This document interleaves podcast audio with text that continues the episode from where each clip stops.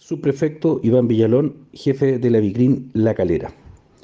Queremos informar a la comunidad la detención de seis personas por su participación en más de 10 ilícitos de receptación, robo con intimidación y uno de ellos robo con homicidio, los cuales ocurrieron en Nogales en la plaza de peaje de El Melón el pasado 7 de febrero. En dicha ocasión donde resultó fallecido el guardia de seguridad del lugar.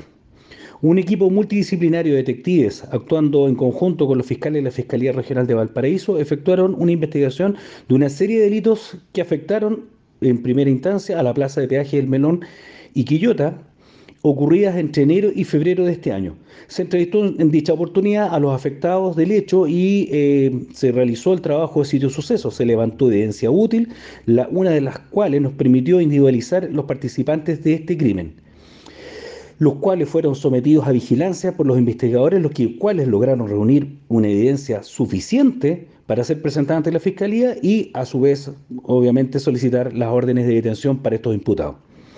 En el allanamiento de su domicilio se encontró eh, medio kilo de marihuana dosificadas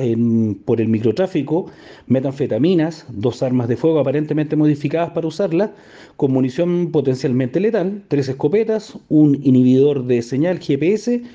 celulares los cuales con los cuales cometían sus delitos. Es necesario destacar bueno, que se trata de una agrupación criminal dedicada a cometer diversos delitos contra la propiedad y en contra de las personas, delincuentes avesados con condenas pasadas por delitos violentos que conforman una asociación criminal de alta peligrosidad, dada la naturaleza de los delitos que ellos cometen.